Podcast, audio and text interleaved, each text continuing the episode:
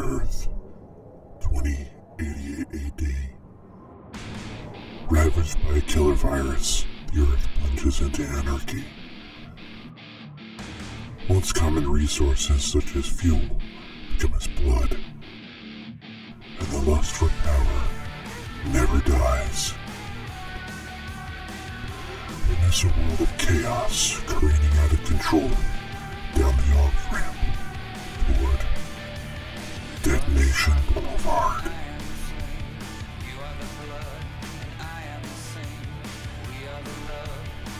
Series written by Dan McMcCloskey, Danny Atwell, and Miguel Pedroza. Episode 3 She Wears the Night. I was on my knees where she liked me, watching her bathe. She liked to talk after killing so many people. She always did, and I always listened. Mass murder made her loquacious.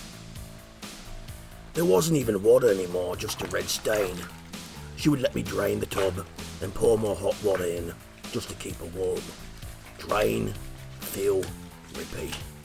It might have been a burden to her, but it was an inner paradise for me.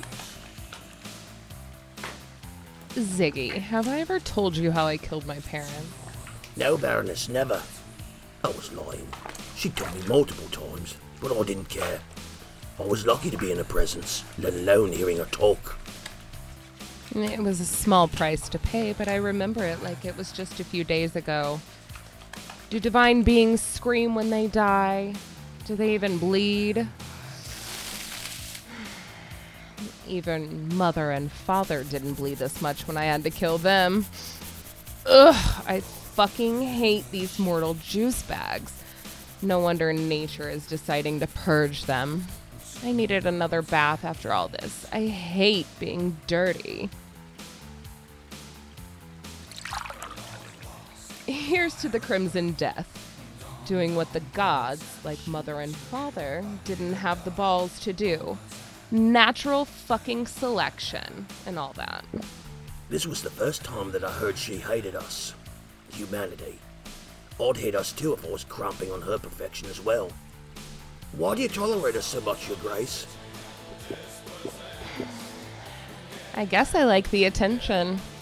It's not easy being queen of all you survey, especially when you survey amounts to so many heaps of rubble and shit. Further proof that the gods oh, of powers thereof are fucking insane. Which, again, is why I had to do what I did. but to put it bluntly, I murdered the day and slew the night. That's who my parents were, of course. Quite literally. my father, the Lord of Night, and his pathetically fawning wife, Shakuru, the Lady of the Day. Light and dark, dancing in beautiful harmony. and they called me mad, which I find absolutely hysterical. I was justified in my actions. All of them. People have looked at me as being megalomaniacal, but I was the only voice of reason there. I was aching in places that I hadn't ached in a long time. But once again, I didn't care. She continued to talk, referring to things that I didn't know about, things I'd never known. Blood, demons, all that made her the goddess she is now.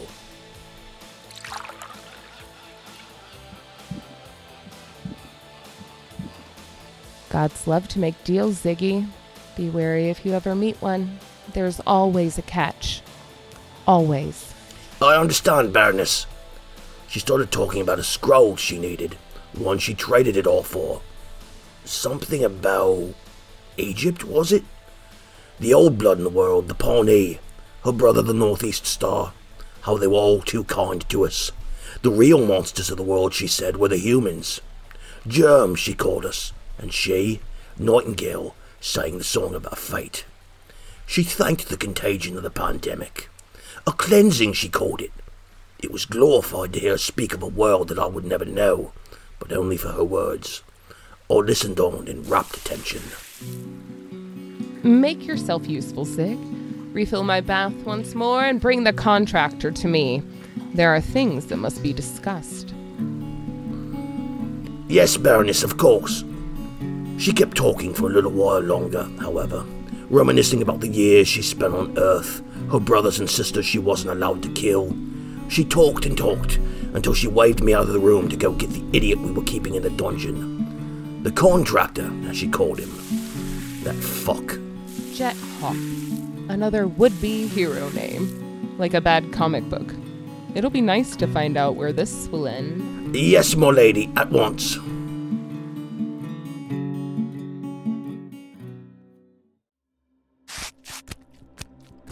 The next time I was awake, I was being dragged unceremoniously, I might add, down a rough floored hallway towards who the fuck knows where. The world went black again. I hit the floor with my jaw and it woke me up hard. I groaned and I looked up as my vision slowly cleared. What I saw was a woman shrouded in shadow staring at me. There she was, the Baroness, in all her self aggrandized glory. Oh, well, fuck me. Gods do walk amongst us. I'm glad you recognize divinity when you see it, contractor, but schmoozing will get you nowhere. I had to laugh. yeah, don't flatter yourself, honey. I live to kill gods. Oh, really? There's something we have in common. And tell me, contractor, how do gods die? I laughed harder, almost into a hacking cough that blasted a ripple of pain through me. Usually screaming. Leave us. Ziggy left with no complaint, but I'm pretty sure he wanted to stick around just to see what would come to me. Fucking prick. I winked at him and smiled slightly. Mwah. Good boy. He sneered back at me.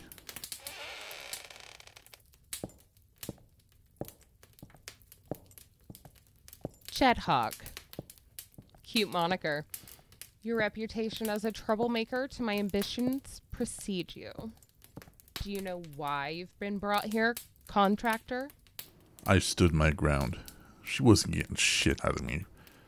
Let me guess, my delivery wasn't in 30 minutes and now it's free? Or did you just want an autograph? Word of the jobs you performed has gotten out, particularly your latest assignment. I set my jaw, ready for something to happen, but nothing came. Yeah, well, finding a taxi has been kind of slow these days. You speak as if you knew the old world. That's fascinating. Do you fancy yourself a historian? Knowledge is power. And when those with power try to inhibit knowledge for their own benefit, I make it a real good point to tell them to go fuck themselves. I knew that would hit a nerve. I didn't care. That's how I felt. You carry precious cargo, something nameless but vital, and as you know, all cargo delivered into this fiefdom meets my strict approval. She grabbed my face with one hand, staring daggers into my eyes. What is your assignment, contractor? What is your cargo? Well, you called me contractor, then you should know the rules, Your Highness. We don't talk. Kinda defeats the purpose of anonymity, wouldn't you say? Tight lipped, are we? Very well. She drew her dark cloak around her. She placed her hand on my shoulders, kind of like an old friend. But I know better. No, contractor, that you can hide nothing from me. Your mind is my window, your thoughts are as letters for me to peruse. It was then that I finally saw a display of her power. The shadows that were serving as her clothing began to engulf her entire body, to the point where the cloak itself seemed to merge with her. I felt a rustling sensation uh, rippling through my skull, and then she was in my head somehow, reading me like a fucking book, effortlessly. I don't know how, but I knew. To say it unnerved me is a bit of an understatement. If it had ended at that, I would have been surprised, but for some reason, this bitch was full of surprises.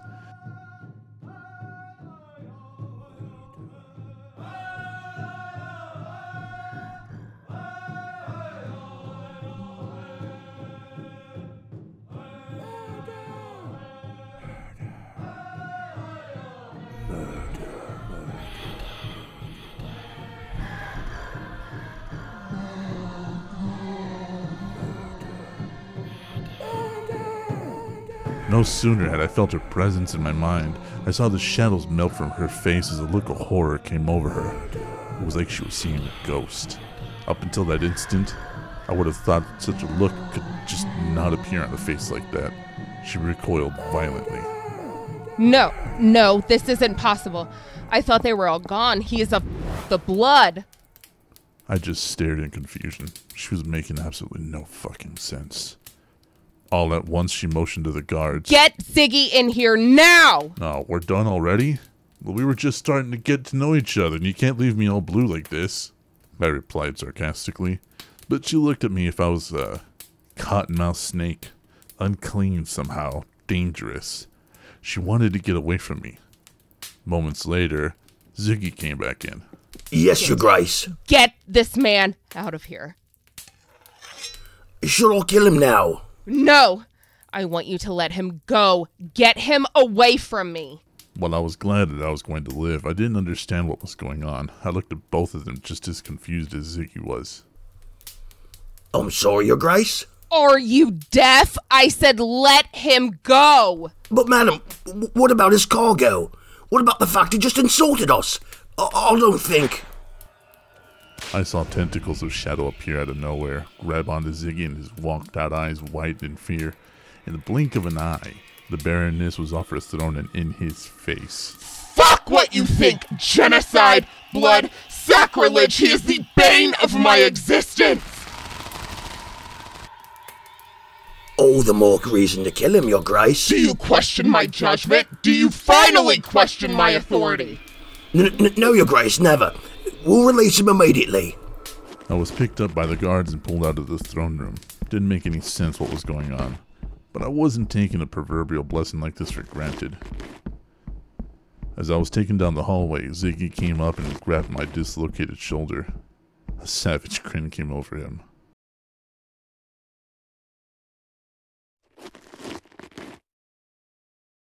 Many happy returns, asshole. The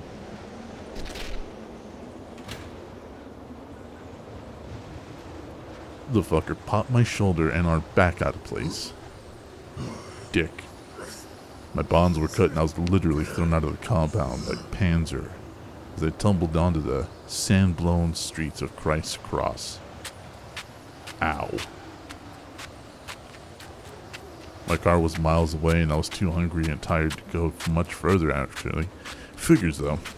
No provisions, no clothing, no cable, no water. I shielded my eyes and I looked for some means of transport back to my car. Nothing. No motorcycles, no bikes, no abandoned cars to get me away from the elements. The searing sand, while cold to the touch thanks to nightfalls cutting into my skin. I ran as best as I could to a nearby alcove and perched inside. I had no idea how long before sunrise, but once that blazing ball started rising in the sky, I knew I was going to need more than adequate cover. It was my chance to put my shoulder back into place again. I walked into the corner of the place and snapped it. A relief once again to be sure, but it still hurt like a bitch.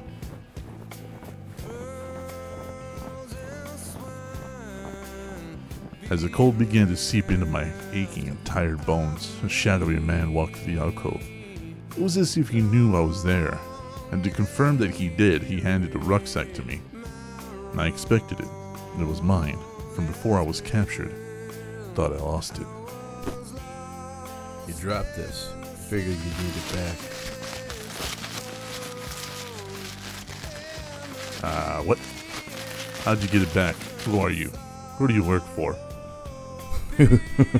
Who do I work for? Uh, no one in particular. I just uh, keep an eye on things. Listen, About two clicks to the northeast, there's a car in working order, a battered white SUV. The um, the sands will take it by morning, so you need to get there quickly. It's your only way out of here, and um, good luck. He walked away from me. I got out of the alcove and yelled toward him over the howling winds. Hey! What do you mean, good luck? Who the hell are you? He didn't even turn around, but I could hear him shout to me over the maelstrom. Just a friend. Take care.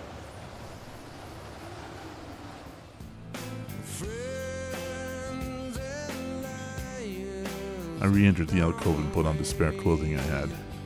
And without too much time to spare, actually, I ran to the place where he said I could find a car. Sure enough, sports utility vehicle, something from the old world called the Highlander. I think that was a book. And inside were water and food rations waiting for me. There were blackout shades in case of the sun, but with the metal of the car, it'd still be really fucking hot without the proper cooling. The only problem was that this car wasn't solar powered, it was powered by gasoline. That wasn't going to last too much. But I had no choice. I got in the vehicle, and I noticed that it was a push button control. Started without a key. A computer in a car. Fucking A. Gotta love innovation. Sadly, the instruments in the computer didn't work beyond starting the engine, but the heater did, and it helped tremendously as it turned on the engine and drove down the Baroness's compound. Miles of desert stretching out before me. Days I'd lost in their grasp. There's not much taboo left in this world now, but a contractor being tardy in his duties is definitely on the list. Alongside talking in movie theaters.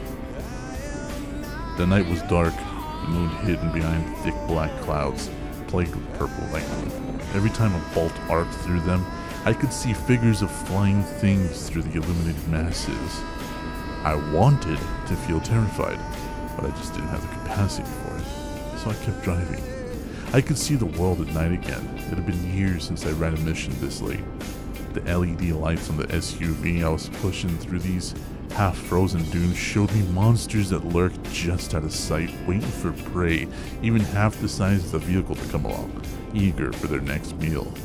I got to see my favorite mythical animal, though, and that brought a smile to my face.